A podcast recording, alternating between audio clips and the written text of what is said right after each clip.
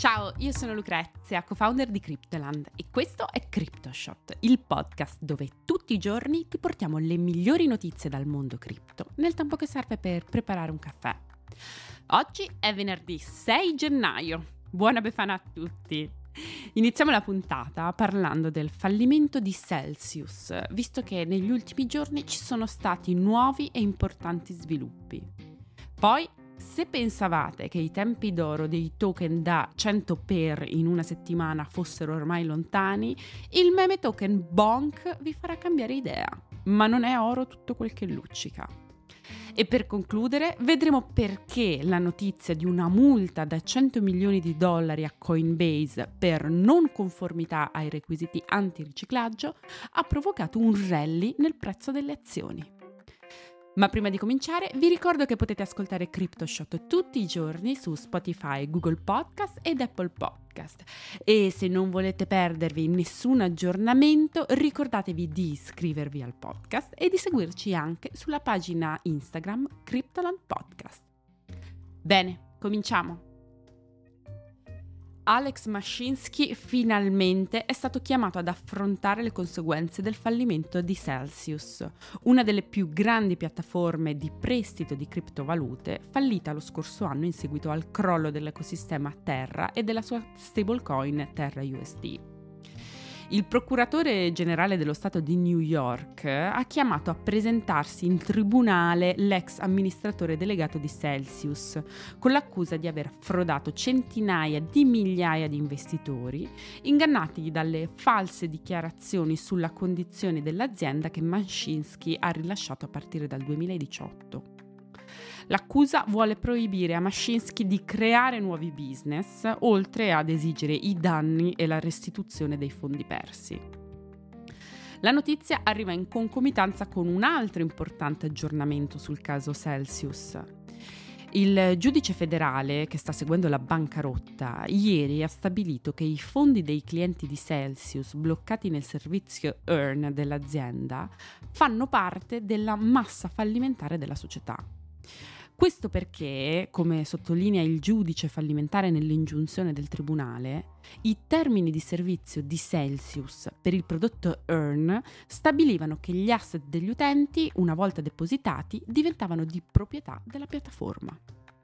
Si tratta di un colpo molto duro per coloro che stanno cercando di recuperare i propri fondi, visto che nel servizio Earn di Celsius erano presenti circa 4,2 miliardi di dollari in depositi.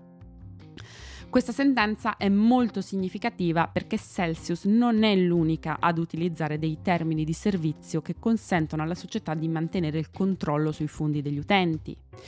Quindi è probabile che ci saranno delle conseguenze anche per gli investitori che utilizzano prodotti simili a Earn di Celsius, ma su altre piattaforme, alcune delle quali sono anche già fallite negli ultimi mesi.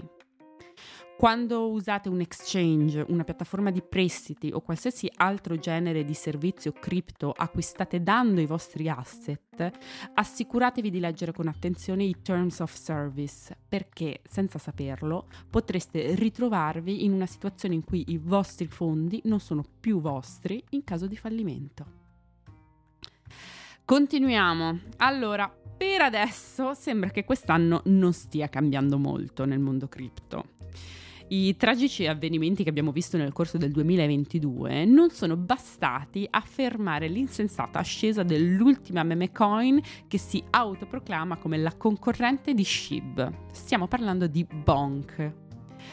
Bonk si posiziona appunto come una concorrente di Shiba Inu sulla blockchain di Solana e infatti negli ultimi due giorni il prezzo di Sol, il token di Solana, è aumentato di oltre il 16%, superando i 13 dollari questa mattina proprio a causa dell'hype attorno a Bonk. Bonk è stato lanciato il 25 dicembre con un airdrop del token tra gli sviluppatori, i creators e i proprietari di NFT nell'ecosistema Solana. In totale sono stati mintati oltre 100 trilioni di Bonk token. Secondo il sito web del progetto, il 50% della fornitura totale è stato airdroppato a sviluppatori, proprietari di NFT, creators e artisti nell'ecosistema di Solana. E un'altra parte della fornitura rimanente è stata bloccata per il vesting dedicato a chi contribuirà al progetto. Dal giorno del suo airdrop il prezzo di Bonk è salito fino a fare un, un 10 per e in una sola settimana sono più di 100.000 i wallet che stanno holdando il meme token. Il clamore scatenato da Bonk ha portato un enorme volume di scambi e una quantità esorbitante di nuove transazioni sulla blockchain Solana, regalando al progetto il suo periodo migliore da quando il fallimento di FTX ha fatto crollare il prezzo di Sol e ha smorzato l'entusiasmo per tutto il suo ecosistema. Sembra però che il rally stia già per concludersi. Ieri infatti nel sito web di Bonk è stato aggiunto il link al white paper del progetto, che ha lo scopo di spiegare l'obiettivo del progetto e del suo token. Il documento però non include alcuni aspetti chiave normalmente previsti in un white paper come la tokenomics, chi sono i membri del team e altri aspetti base di un progetto. E così, dopo aver registrato un 150% di crescita del suo valore in sole 24 ore, il prezzo di Bonk questa mattina è in calo del 51% rispetto al suo massimo storico raggiunto ieri. E più di 140 milioni di dollari della sua capitalizzazione di mercato sono stati spazzati via nelle ultime 24 ore. Se i tempi d'oro dei token da 100 per in una settimana sembravano ormai lontani, questa storia potrebbe farci cambiare idea.